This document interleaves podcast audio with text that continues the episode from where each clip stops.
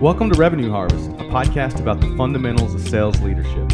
Did you know most sales teams don't hit their sales targets? And you can't afford to miss yours. This podcast will give you the answer to questions that will help you lead your team better, consistently exceed your sales targets, and make the most of your career. I'm your host, Nigel Green, and the whole idea behind these conversations is to learn from people who can make you a better sales leader. Let's get started.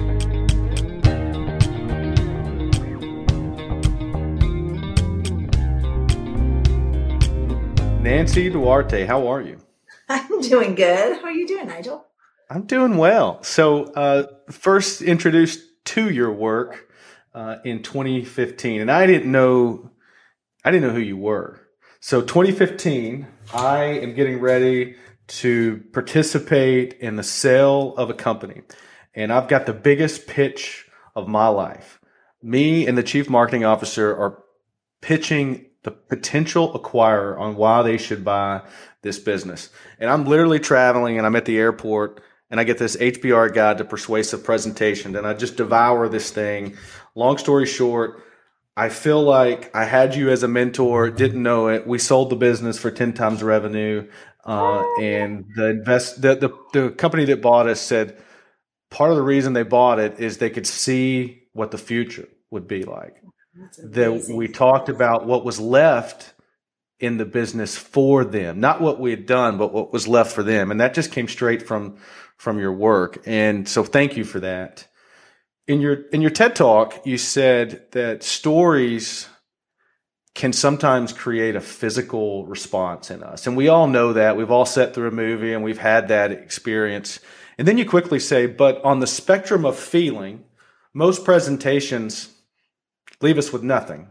Yeah. And you've got some ideas about why that is. And so tell me, why do you think presentations leave so much more to be desired?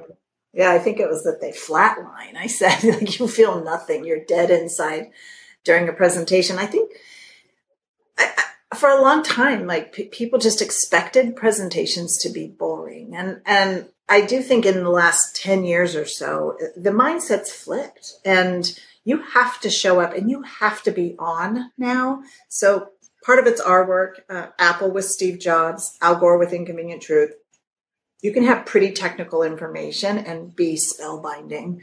And it takes work. It takes work. So like TED, TED.com, they won a Peabody Award. A Peabody Award. That's a that's a massive award for a company that distributes presentations. You wouldn't have dreamed about that not too long ago. So what's happening now is the audiences are getting more finicky. And if you make them sit for an hour and they're not interested, they know it's because you didn't care. And, and there's just no tolerance for it anymore. So the pressure, if you're going to stand up and present or you're going to take 30 minutes from them, you better be prepared and you better make that time worth it for them. So the ones that are continuing to flatline in their presentations, it's just uh, people aren't tolerating it. So we're seeing it conferences, people just get up and leave. They'll get up and leave and be like, someone tweets like, Hey, the session over here is great. People get up and leave and go to the session that someone else thinks is better. So it's, it's kind of a non-negotiable now that you have to be prepared and have thought, had done some thoughtful thinking about who you're, who you're speaking with, uh, have some empathy. So, what does it mean to be prepared? Like, like how do I go from flat line to umph in my presentation? Like, what, what's the one thing I could do? If, if there's one thing, uh, I would say it's empathetically think about them. And there's multiple lenses that you need to empathetically walk in their shoes. Um, there's all kinds of things that we do. I mean, there is the research you could do on a potential um, customer, um, but I'll get I'll get like the uh, news feed for a while for a few weeks to really understand the external pressures that they're on. Really research, read the 10K, really understand the company pressure. Really try to find any individual pressure that's on the person then think about every way they might resist. Like, how might they resist the message? And brainstorm all the ways someone might resist this message and have this like a, a, a toolkit for people to understand how, to understand them. And then the other thing is your narrative has got to be based in empathy and story and keep their interest. Um, the interesting thing about storytelling is that the most critical uh, archetype in there really is the mentor. And the mentors in myths and movies are the ones that help someone else get unstuck. So as you're thinking about your customer, you can't make it all about your sale. You can't make it all about your agenda. You can't make it all about you. You should show up and enrich your customer's life or your prospect's life in some way and create human flourishing because that's what a mentor does in myths and movies. That's in the um, in my TED talk, right? You got to flip your mindset that you're here to get someone else unstuck. So if they don't see, they're not listening and they're like, I don't need this person. They're not solving my pain and they're not helping me move my career forward. They don't they don't need you. Um, and so they won't buy from you. Like um, so you have to think a lot about what they may need and frame it uh, in a way that solves a problem that they're dealing with. Um, so you you've said that there is a shape, there's a structure, there's a formula, there is a sweet science to doing this. Because I, if I'm listening to this, I'm like, okay, news feeds, understanding external pressure, leading into the resistance. But you're saying that all that can be executed in a simple way. How do I do it?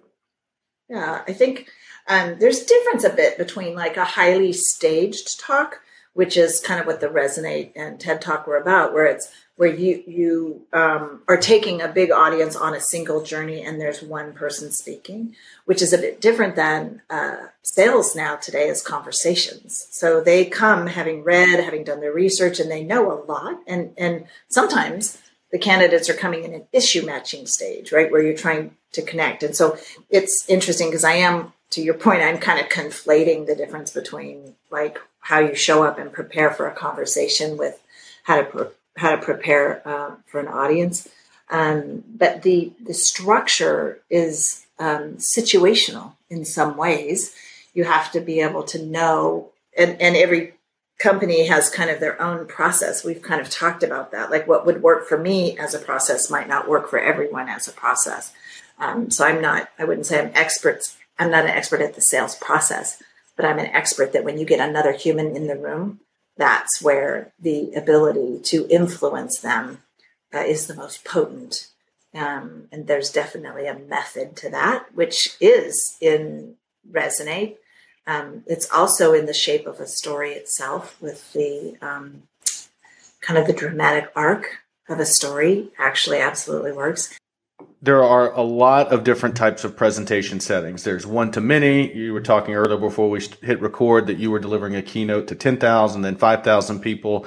A lot of my uh, listeners are delivering a message to one customer, right? So they're salespeople or they're a sales leader and they're, they have something really important to communicate to a handful of people in an intimate setting, whether it's a, a group of decision makers, whether it's you're trying to instill big change within your team, or maybe you need to get the board or the executive team to think about something differently.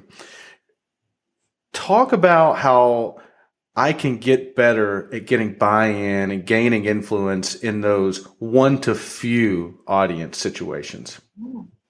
Yeah, I think it's a lot about um, everything I say will come back to empathy, right? Em- empathetically understand who you're talking to, how they're stuck, what's their pain point. But you also have to realize it's not like one meeting is going to transform their hearts and mind. It's it's a bigger process, and so different people process information in different ways. So we have the um, the moment in the room. You can actually use some of the insights from um, my talk, my TED talk, um, and the book resonate because once you are in the room, you can command the room with sound bites in the conversation that do compare what is, what could be, what is, what could be, what is, what could be. And that structure is sound and it is a persuasive structure. Um, and you can c- craft your sound bites that way. But if you look at the bigger journey, there may be a moment where you need to send them a slide doc. And we have a big free book at slidedocs.com where you craft a one pager or a few page document. Then they read it, they digest it, and the whole thing's really centered around alignment around this document. So it's just a completely different modality in how you do it.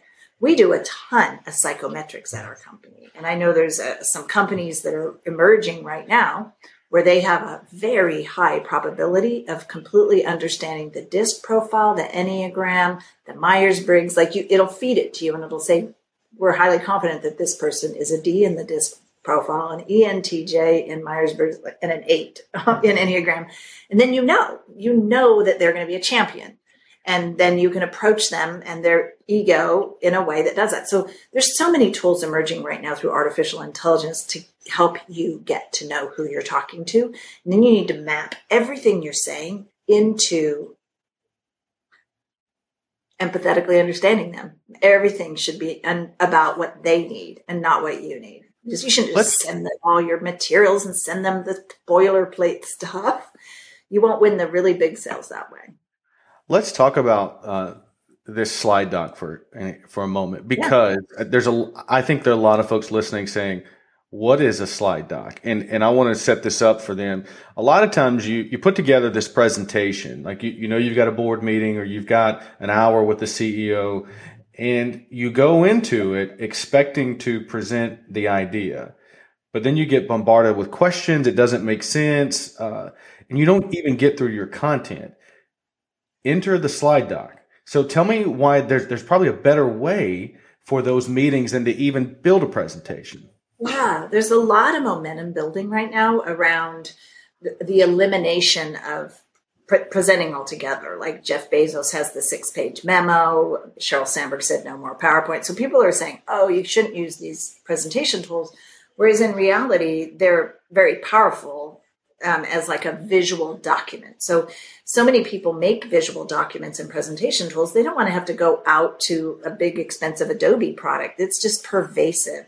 And they're dense. They're, they're more dense than you should use in a um, stand and deliver presentation but you can actually make them more dense. Like put enough information, beautiful hierarchy, great pictures, and create a document that you send as a read ahead.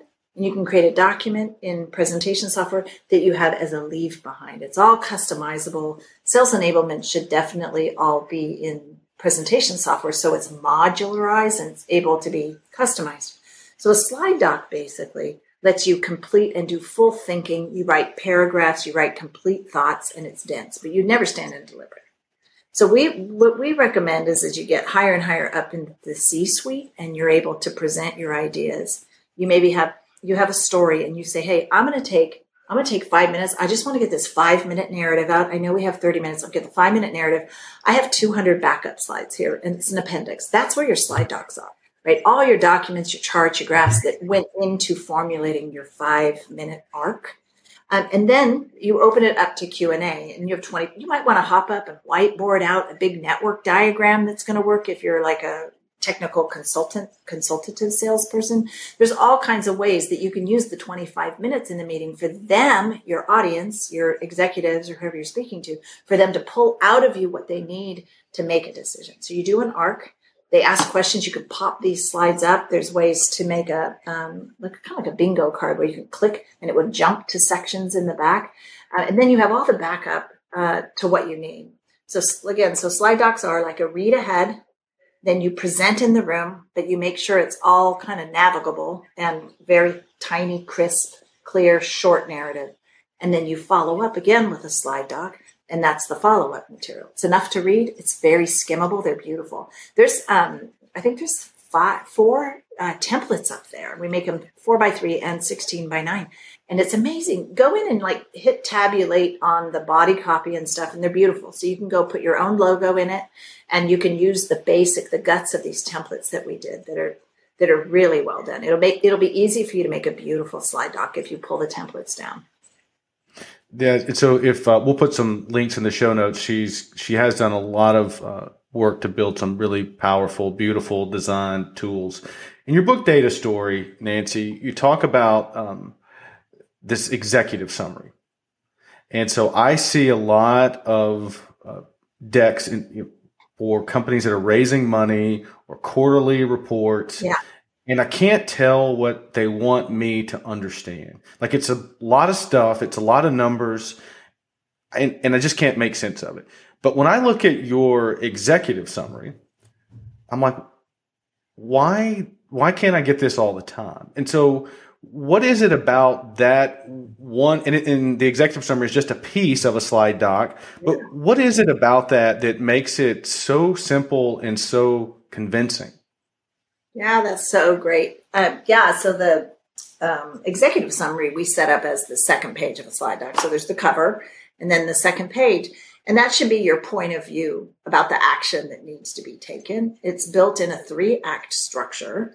Um, and it's just like it could be three short paragraphs, or you can unpack it better, but it basically tells you in narrative form um, the first uh, chapter, first paragraph, you could call it, needs to establish what the current state is. So, right out of the chute, you would say, what the problem or opportunity is you found in the data. That's the current state. The data says this problem or the data says this opportunity. That's the first. Let's let's stop there for a second. So so I, yeah. I want to make sure everybody's so the application could be we've done some discovery with a customer or we're getting ready to uh, present some findings or some opportunities to our team or the management team. So act one is what is reality, and it's just narrative form what we found, right?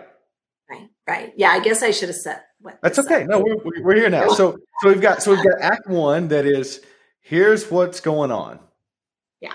Here's the current state. So it's in the data story is about the findings in the data, and to your point, it could be to executives, customers, internal stakeholders. It could be a project status, whatever. But the the when you dig around in data, you it's pretty binary what you're going to get out of it. You either get a you either get you found a problem or you've identified an opportunity. So that's the first thing you do in the first paragraph is you say, I found this problem or opportunity in the data. And then the now, do second, we like characterize the problem now, or like how how uh, is it is it good to just be super objective about it? Yeah, I mean, I think the objectivity is that's an interesting question because when you have a finding in data, the data is not going to say the data is not going to tell you what to do about your finding, right? You just have a finding. Like, I noticed that Latin America is at 25% of what it was last year. Well, that's a finding. It's it's not going to tell you what the problem or opportunity is. So the problem about Latin America being 25% of what it is, you you would state so you're not stating that. You would be stating that the, you found a problem. So you say there is a problem with Latin America sales dropping by blah blah percent. Like you you state the problem or opportunity that you. Okay. The middle is in storytelling is known as the messy middle, right? So then there's this statistic, this actual statistic that you want to actually turn around.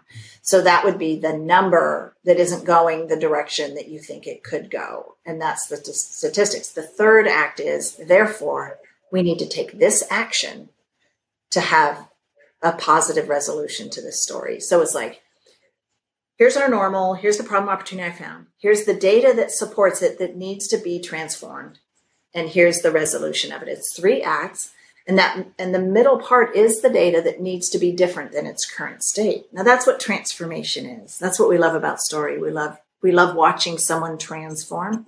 So that's why that number would be in the middle. I have examples, like if it helps, I, I pulled up a couple examples. Well, let's walk through an example because I, I, yeah, I'm wondering like a, a, good practical act one, two, three that would that might help uh, drive this point home? Yeah. So I'll just, I have it in front of me. So the beginning could be something like, we projected double digit growth for product X within six months. And this is the middle. Only 3% of the sales team downloaded the new presentation material from the sales portal. So, this is the ending. We need to retrain, that's the verb, that's the action. We need to retrain the team immediately on how product X is going to drive our long term growth strategy. So the, the final act always has an action or a verb so that you know how to have like what you could call a happy ending. Uh, and so that's kind of an example of one. Got it. So here's here's the opportunity or problem. Messy middle is characterizing the variance. Like this it's either good or bad and then the third act is here's what we need to do and it and it requires action to impact it. And then so okay so that's if you're listening to this podcast you should be on podcasts talking about data story because you said it so clear right there.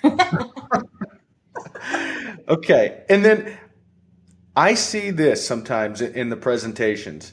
There's we're going to do 48 things and it seems like well we can't do all those things. So like when when you think about an executive summary how much is too much? What's the sweet spot of even if we're going to break it down in three acts what's the sweet spot of interventions or opportunities? Yeah i think that the executive summary is like one page that sets up a bigger document. So that bigger document could be two slides two two pages worth of material. It could be 50 depends on the scale of it like sometimes for to get executive buy-in you have to thought through it pretty deeply because they're gonna their next obvious question should be answered on your next slide. So you should at least know the path that an executive's mind may go to be able to have teed up sure thing they they turn the page and their next question was already answered. So i think it depends on the scale of the problem you're solving. So if you're kind of like um, i wonder how billable this department was this month that's one statistic is different than we need to re-engineer all of how we track all of our inventory around the globe. Like that's a big thing. Like tracking your entire supply chain is different than knowing one statistic from one department. So the scale of the problem you're trying to solve will drive the scale of the slide doc the scale of the um, summary that you provide Got the it. cool thing about a slide doc is, let's say you decide five pages is is awesome. You know, McKinsey and the big consulting firms are, are known for doing what's called the thud factor. They would print out their deck of the of the problem they solve for you, and they would go boom, and they would just drop it on the desk, and it would make a big thud, right? Because the thickness of it made it be like, wow, that was probably worth a million dollars, you know, because they could just thump it down. Well, what you you can't have the thud factor when you're sending digital files. So you can have the first five or eight slides be just beautifully done and really clear and really well crafted. You can have 100, 200, 500 backup slides. Like slides are practically free. So put as much information that way if they're curious, they could just keep on clicking and make it organized and structured. But people don't talk about appendixes anymore and put a big old appendix in there they'll be impressed, right? Just say, hey, you only need to read the first few slides, but if you're curious, there's a great big appendix in there you can cruise through. And and some people want that kind of detail. I think that's a really great piece of insight for uh, for sales leaders that have you know, quarterly board reports or monthly executive team meetings. Your presentation doesn't need to be all of the nuance. Your presentation really needs to be Nancy's format for the executive summary. Two or three interventions over the next 30 to 90 days that clearly states the problem, characterizes it, and then tells the board or the management team what you're going to do to tackle the problem a few more detail driven slides to support each of those opportunities and then throw the rest of it like how you got to these conclusions. Throw that in the appendix. Don't put the you know the, the board's busy. They're not going to read all that. And and it but it but it is important to show them that you did the work. Exactly. It's impressive actually when they're like uh, they just sent me 200 slides. You know you only need to read the first few but it just shows the how much effort you put into coming to the conclusions. And, and they won't question it. They won't question that it wasn't thoughtfully prepared. No. So if, if you're looking, I think that's that's the golden nugget right there is that your presentation probably just needs to be restructured and you'll get the influence or you'll get the buy-in that you need from the board. It's it's just making it more simple for them. So let's switch gears. Uh, 2020 was a tough year for a lot of leaders because they had to implement change. And uh, what I tell uh, the folks I coach is that it's not your team resists the change not because that they don't believe in the change or they don't think it's the right change, but because the the change is going to require them to do something differently. And you talk about resistance. Um, and so I want you to speak to the sales leaders that are having to communicate really difficult changes that need to happen in the business and the importance of not ignoring the resistance, but actually speaking to it. Yeah, you're talking about sales leaders that are transforming their own departments yeah, that, they may have yeah. to be, they may have to make real tough changes with inside yeah. the organization around compensation structure or how we do the job every day or what we're going to take to market, and that creates a lot of resistance.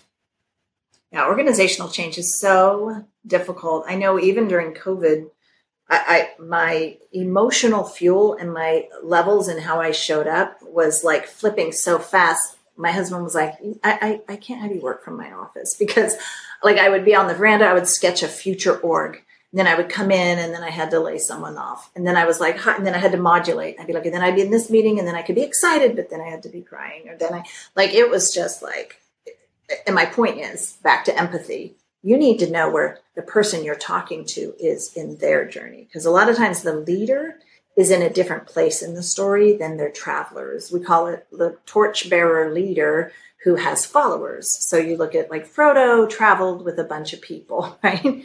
and you have to understand what is the emotional fuel people need and where you're at in the journey. So we, uh, Patty Sanchez and I co-authored a book called Illuminate. And in it, there's five stages of a, of a transformation journey. So it's a five act structure. And there's the dream, the leap, the fight, the climb, and the arrive.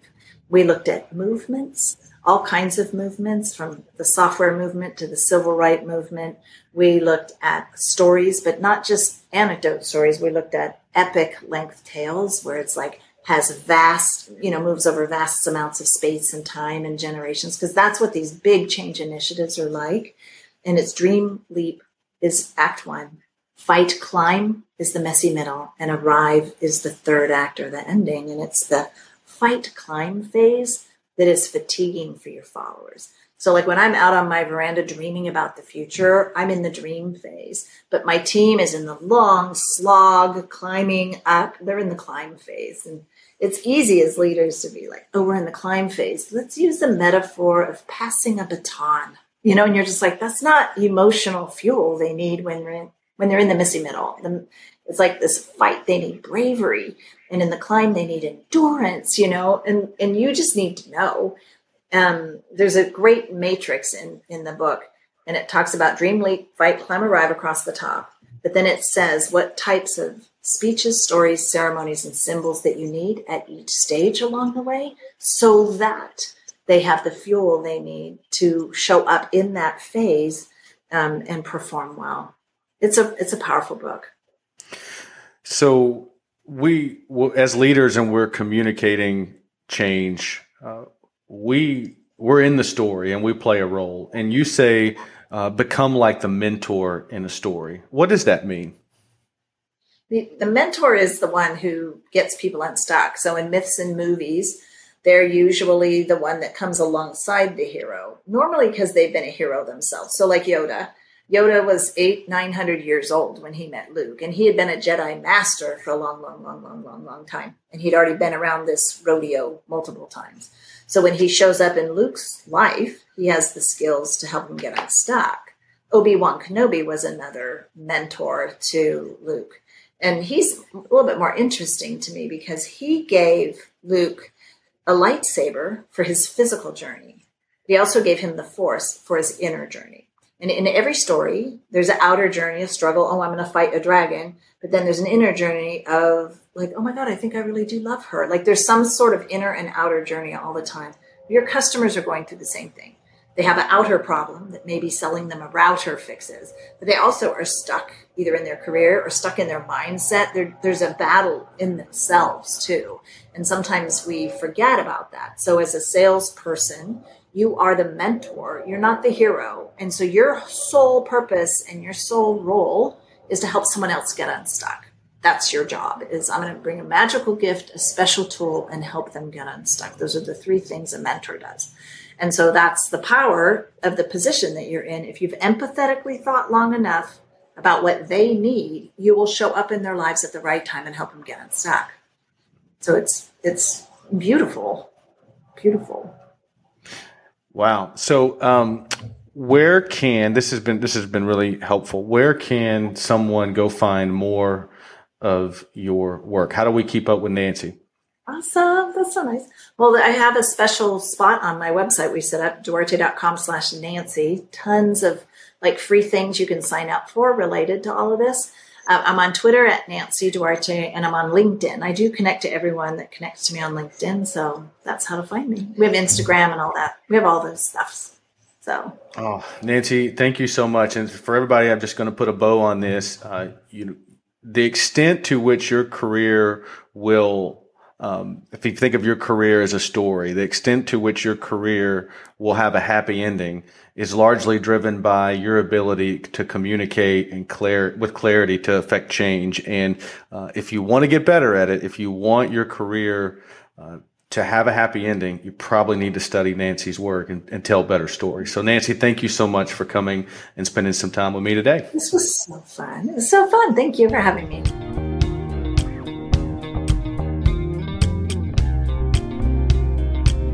Kula, welcome to the podcast. Thanks, Nigel. So glad to be here. Yeah, so we're talking sales presentations, and I think it's important because I think we've all resolved to the fact that uh, we have to sell virtually now. Yeah. And well, it's just a little bit different than getting in front of a room and presenting. Even though we're still using a deck, we still mm-hmm. have the mm-hmm. same goal, which is get the business. Yep it's just different in a Zoom or a GoToMeeting, right? It is different. Here's the thing that's so interesting. When people are behind a computer screen, they feel like they're talking to another machine. And so like the human level of interaction that would happen if you were at a coffee shop or in a boardroom just doesn't exist. And so it's so funny. People feel like they have to be, I mean, you do want to be professional, but everyone gets like robotronic behind the computer camera. And it's just, it makes it even more awkward and uncomfortable than it already is being virtual with somebody. So it's just so funny to me how quickly we forget to that we are indeed talking to another human on the other side of the phone, even though obviously we aren't in person. But yeah, it is different. And you've got to be able to still maintain, I think, that level of humanity or humanness, if you will, even though you're talking to a computer screen. It's weird, but you just got to kind of embrace it and lean in. So you've been teaching this to companies and marketers and sellers, uh, starting with simple things like do I look at the green dot? Do I look at the person's picture in the screen? Like, what are what are your what are Kula's like best tips on just how to feel more comfortable? And then we'll yeah. get into like tactically uh, the elements of a presentation. But let's just talk about feel because you're right. A lot of folks want to replicate that eyeball to eyeball. Like yeah. I feel you in the coffee shop, or I yes. feel your energy in the boardroom, and it starts with feeling comfortable in our own skin. So, what do you got? Oh man, I love this question. Well, first of all, like just let's call a spade a spade. If you have a creepy background and it looks like you're in someone's like shower in the basement, let's choose a different background if you're virtually on Zoom or GoToMeeting. It's just it's so awkward. Everyone knows that you've got to find a place in your house to be on the phone, but let's not make the background of your Zoom call creepier than it has to be. The other thing is um obviously be comfortable. So I also teach yoga on the side. You know this. So what I like to do is like sit in a comfortable seated position and not like hunched over on my um, desk or like propped way back, but I like to sit in a comfortable position with this is super specific, but with my spine alert but relaxed. So it's not super stiff, but I'm not hunched over. And then honestly, before the conversation, I do a very quick breathing exercise and just take five really smooth, long inhales and exhales. Um, it just helps me like relax and get really present because, like you said, you can't um, imitate that human interaction, but you can still practice presence even when you're on a Zoom call trying to sell somebody. So I like to do some sort of really, really quick, not super intense, almost ritual, if you will, before I get on a sales call with somebody, just so I can really be present and, and pay attention because you know, if my screen isn't full screen on my computer, then I'm looking at emails, I'm looking at text messages, I'm trying to respond to people's Slack notifications. And even though the person on the other side can't see what's on my screen, it's obvious that I'm distracted. So I like to just get really present and then site like turn my do not disturb on on my computer so that notifications don't pop up of course. Um, and then the other thing in terms of like looking at the green dot or looking at the other person i naturally just look into the other person's eyes. And here's what i'll say about that. And, and if you have like a, a fancy camera set up you can do this too. But i like to just say to people hey i'm actually looking right at your face on my computer screen. So even though it looks like i'm not paying attention to the camera i'm looking right at your face So I think another thing that we can all learn from is just like stating the obvious so it doesn't become this unspoken awkward thing and stating it from the very beginning that way you sort of even the playing field if you will you call out the elephant in the room and um, you just get to kind of move into the sales conversation in a way that's a lot more relaxed and natural so then at some point, once we get relaxed and natural, um, and you know, we talked a little bit about backgrounds. I am more of a fan of your actual background. I, I'm noticing that like there are some okay virtual backgrounds, but if your upload speed isn't adequate, like when you move or That's if you fair. move, it yeah. creates like shadows around you. And then this other thing that I've noticed, Kula, is uh, people using their virtual backgrounds as like some type of uh, platform to promote like a movement or yeah, something that fair. they're into and i'm like well so the, the danger with that is if is if you're selling yeah uh, if you have something you want someone to buy if i don't like your personal or political or whatever it is that you're promoting with your background you may have lost the deal that's a very so fair I, point and so my my bias is to just have a real background and do like Kula did and invest in a cool plan and styling your shelf. So, but at some shelf. point, at some point, if you are selling, mm-hmm. your background is going to be irrelevant because you're going to share your screen, yep. and in that screen ought to be a presentation. And this That's is correct. really where you have a lot of insight. Tell me, uh, when selling virtually, why the normal presentation that you used to carry when you showed up in the office just isn't going to cut it anymore.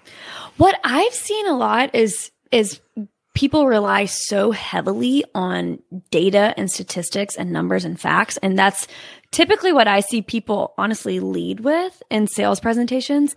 And give me an example of that. Okay, so uh, we worked with a, a really well known social media brand and training their sales team on how to be great storytellers and sell by using um, the tool of story. And their biggest complaint was our sales folks get into a boardroom and all they start talking about is how many people are on our platform, what the engagement's like on our platform, how much uh, revenue we generate for customers on our platform, and there's no story element at all. So you're just bombarding the audience with all of these numbers that they can't quite make sense of.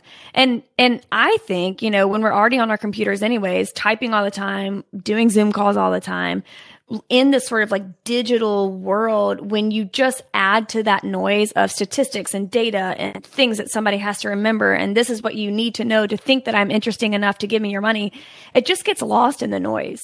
And so, what I think is an effective way to sell, not only virtually, but also in person, is to frame all of that data and those statistics and those quote reasons why you should buy our product or service in the context of a larger narrative that people can relate to a lot easier.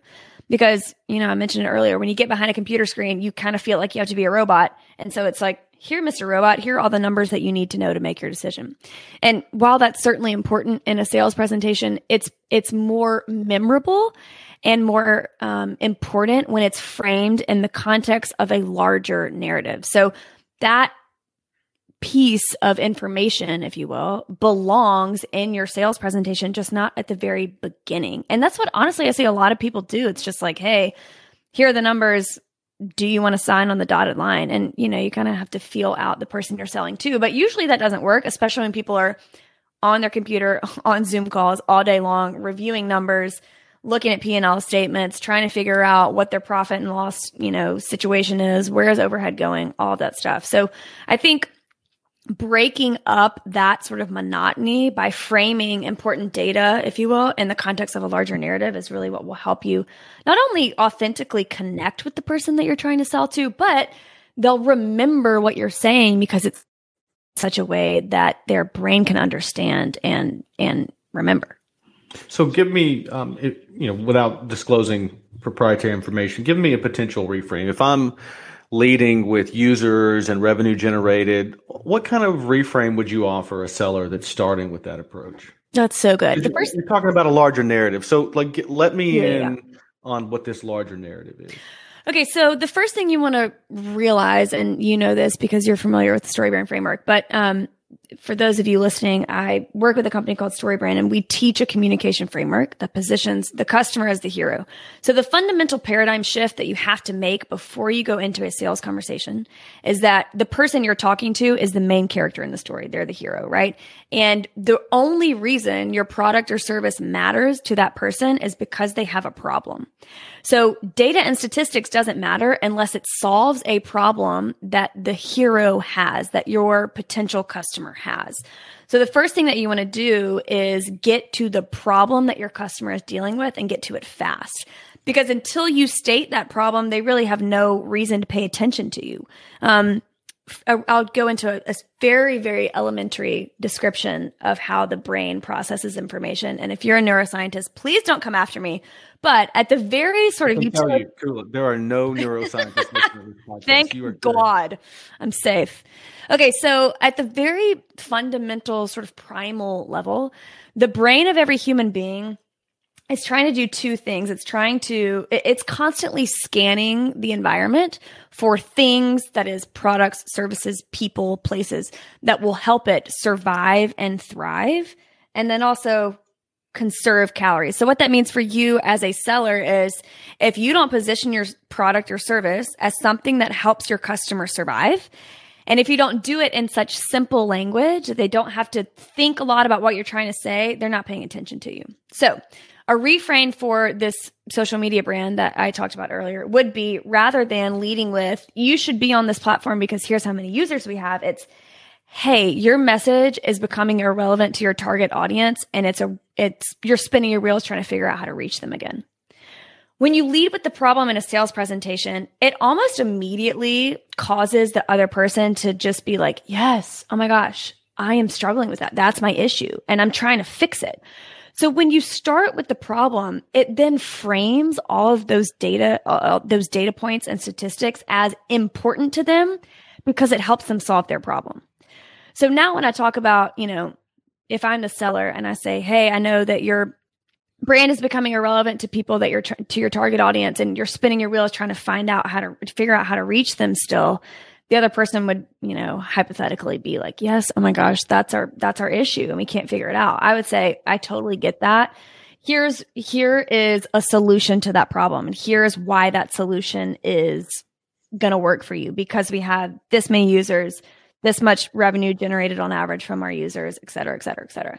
So then, you know, long after that sales presentation ends, that person thinks of me and thinks, oh, that girl has a solution to a problem that I have and not, oh, that's some girl who spouted out a bunch of numbers. So you want to always start the presentation or at least get to it really fast with the problem that your customer is dealing with, which means you got to think about what they're actually struggling with, right?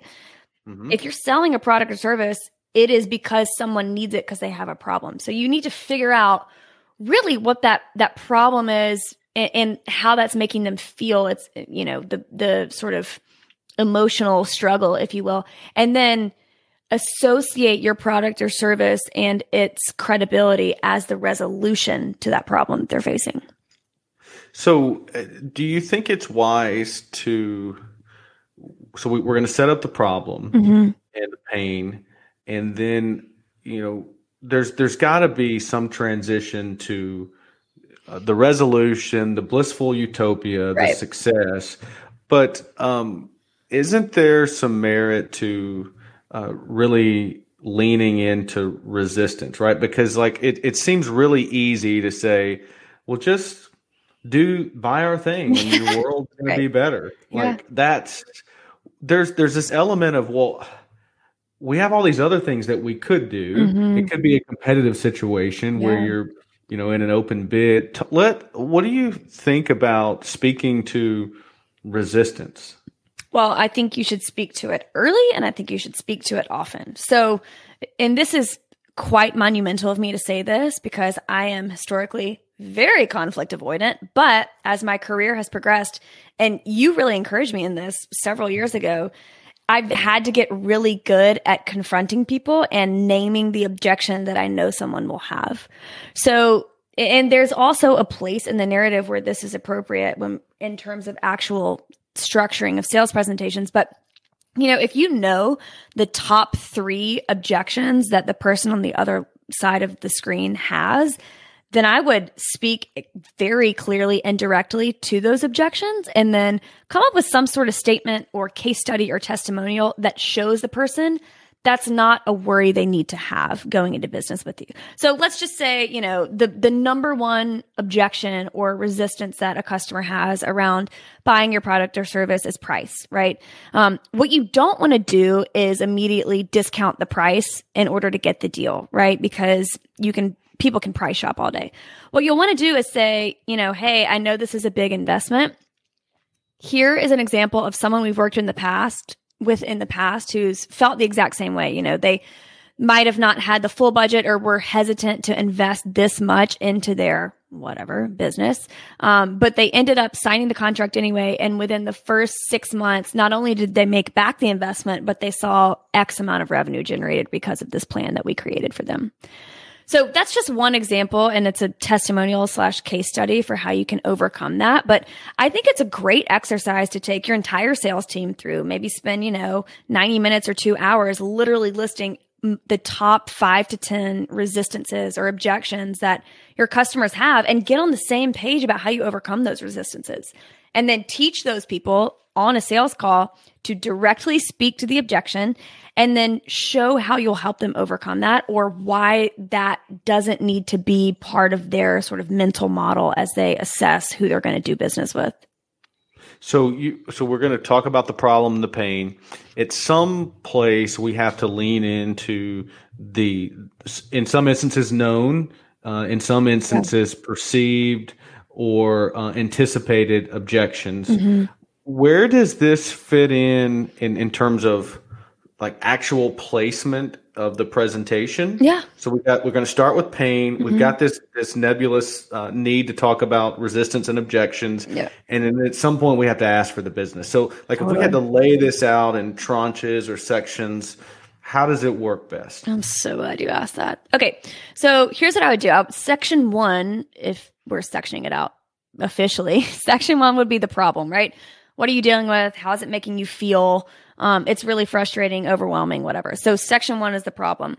Section two then would be, I would say, talking about the product, but in a way that's benefit focused. So, hey, these are your problems. I understand. So in that problem section, you also want to just empathize with the customer. I get that's really frustrating. I know what you're going through and there's a better way, essentially. Then you can say section two would be, quote product description, but I don't want to say that because I don't want people to think, oh, I can go into all of the nuts and bolts of our product because that's not what I want you to do there. But really, you're just saying, hey, our product has historically helped this many customers overcome this exact same problem, and then maybe give an example. Then I would say section three would be that's where you could kind of put in the objections and overcome resistance. And then the next piece, step four, would be the plan. So you got to understand too that the people you're doing business with feel a very big gap between where they are now and actually paying you money for your product or service. So they're on one side of the river and that river is really, really wide and scary to get to the other side, which is signing the deal and, and paying you money. So and here's the other thing people don't move into mystery like that. So if your customer feels like, oh my God, this is a really, really big leap and I'm not quite sure how to get across this river, they're not going to move forward. So you've got to be very explicit and telling them the plan so that you guide them to that buying decision in a way that feels extremely easy and not intimidating.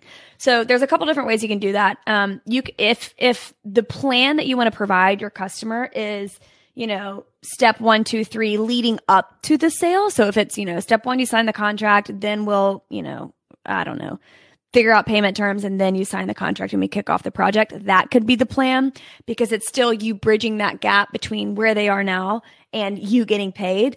But another sort of mental gap having is okay, what happens after I pay you, right? So your plan could also be, all right, so you'll sign this contract, we'll get payment, and then the next week we'll schedule our kickoff call. So we'll all get on the same page about the project terms and then we'll start executing on the agreed upon scope of work or whatever it is. So I would in section four of your sales proposal or sales presentation, provide a plan. So what are the three or four things that your customer needs to do either to get to the point of sale where they actually pay you money or what happens right after they do the deal. So if your sales cycle is really long, then the plan should be what happens leading up to the sale.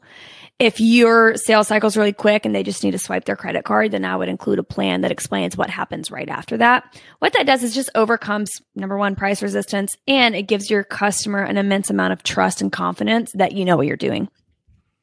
And then after the plan, that's when I would include the call to action. So that's when I would, you know, not fumble the ball on the one yard line and close the deal.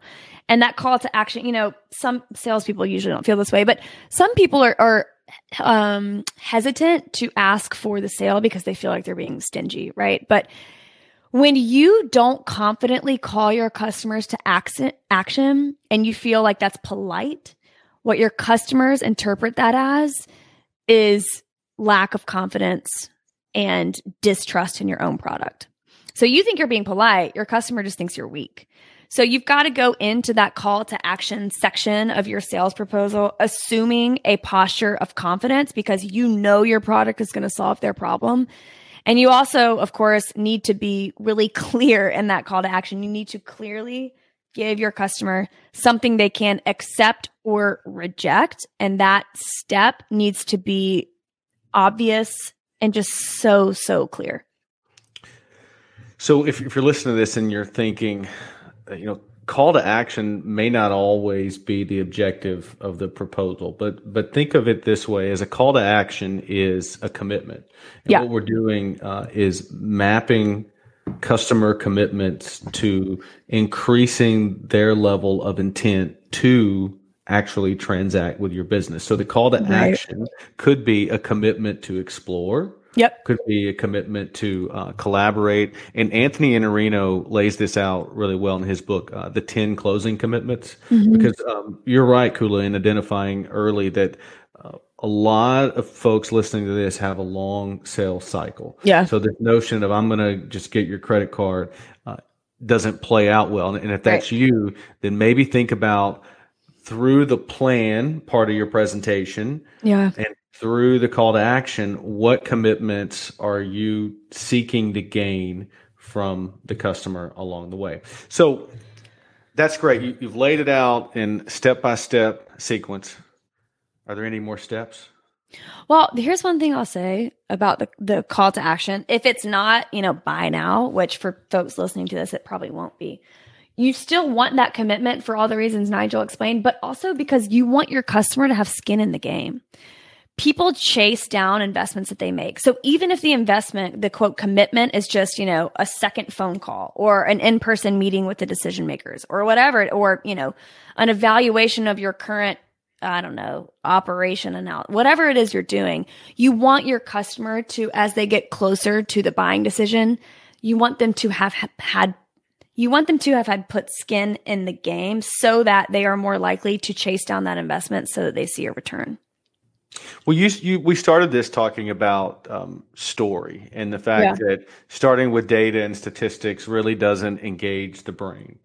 So mm-hmm. um, I don't like movies that don't end well. So how yeah. does this end well um, from from the perspective of story? Yeah. So every story, of course, has to end in a good way or a bad way. So as part of your actual presentation, you also what want to do what I call foreshadowing the climactic scene.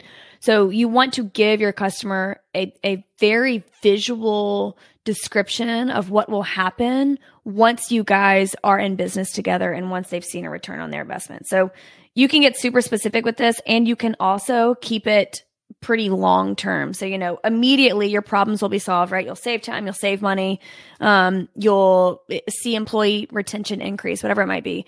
And then down the road, because you invested now, what then will happen in your business? So maybe it's, you know, I don't know, you're more profitable or you're able to take your business public or whatever it might be.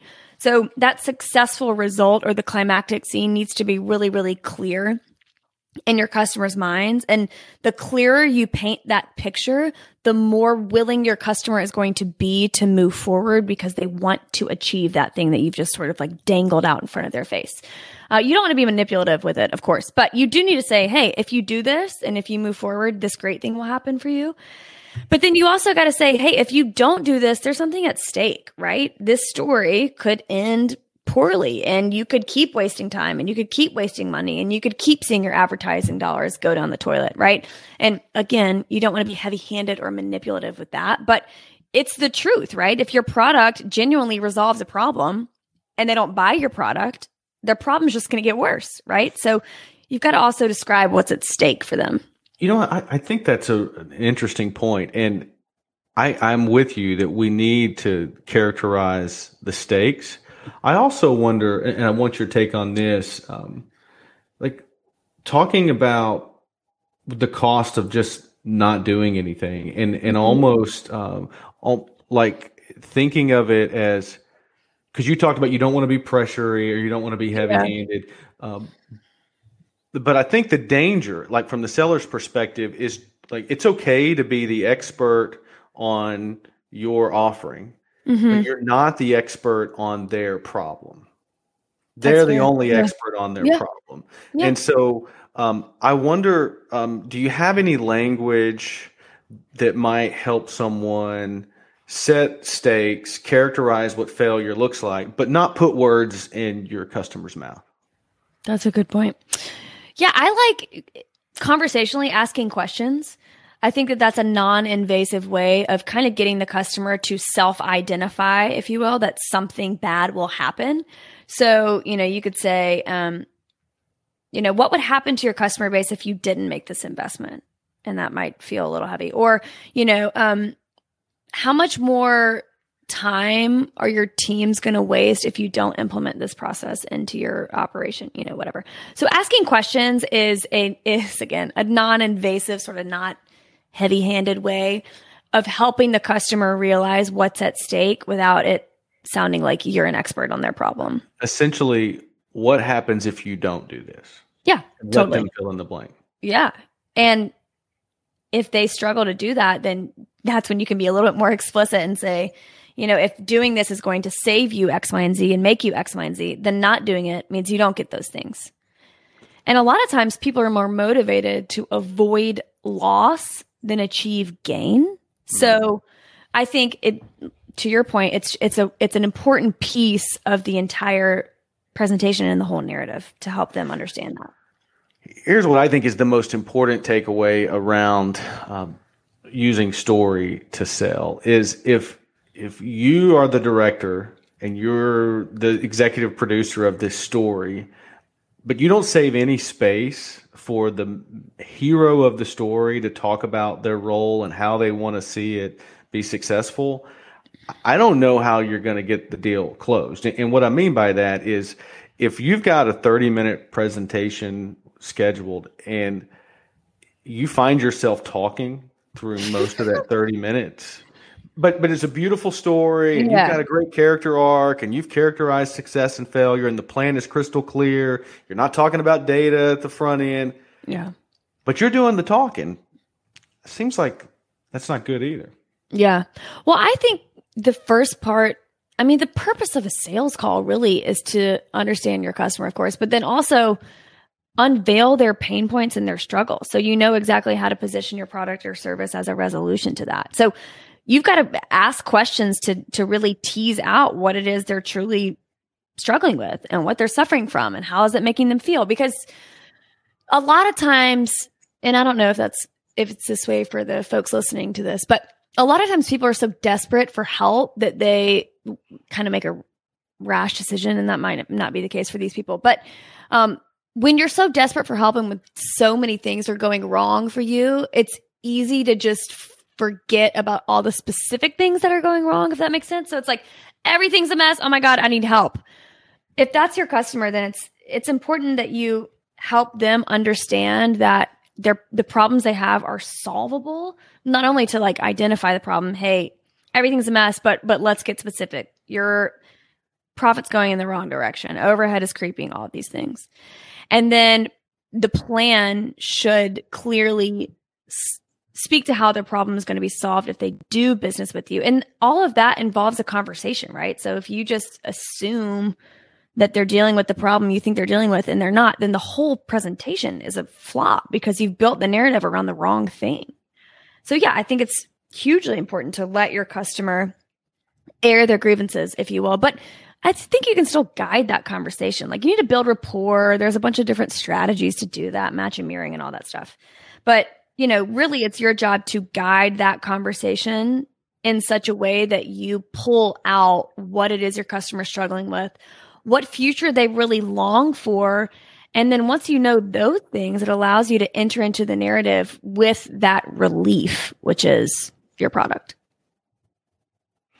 Kula, thank you. So, if uh, if someone's listening and they wanted to learn more about the Story Brand framework and how to use story to uh, improve their presentations, where would you point them? I would point them to storybrand.com. I would point them to businessmadesimple.com. Business Made Simple is an online learning platform. We have a bunch of online business courses that really teach you kind of the no fail business basics. And the, there's a course inside that platform called the Story Brand Messaging Framework that'll really dive deeper into this narrative structure, why it's so important to communicate through this lens, especially when you're selling. And then it'll teach you how to create that narrative that does all the things that we mentioned in our conversation today.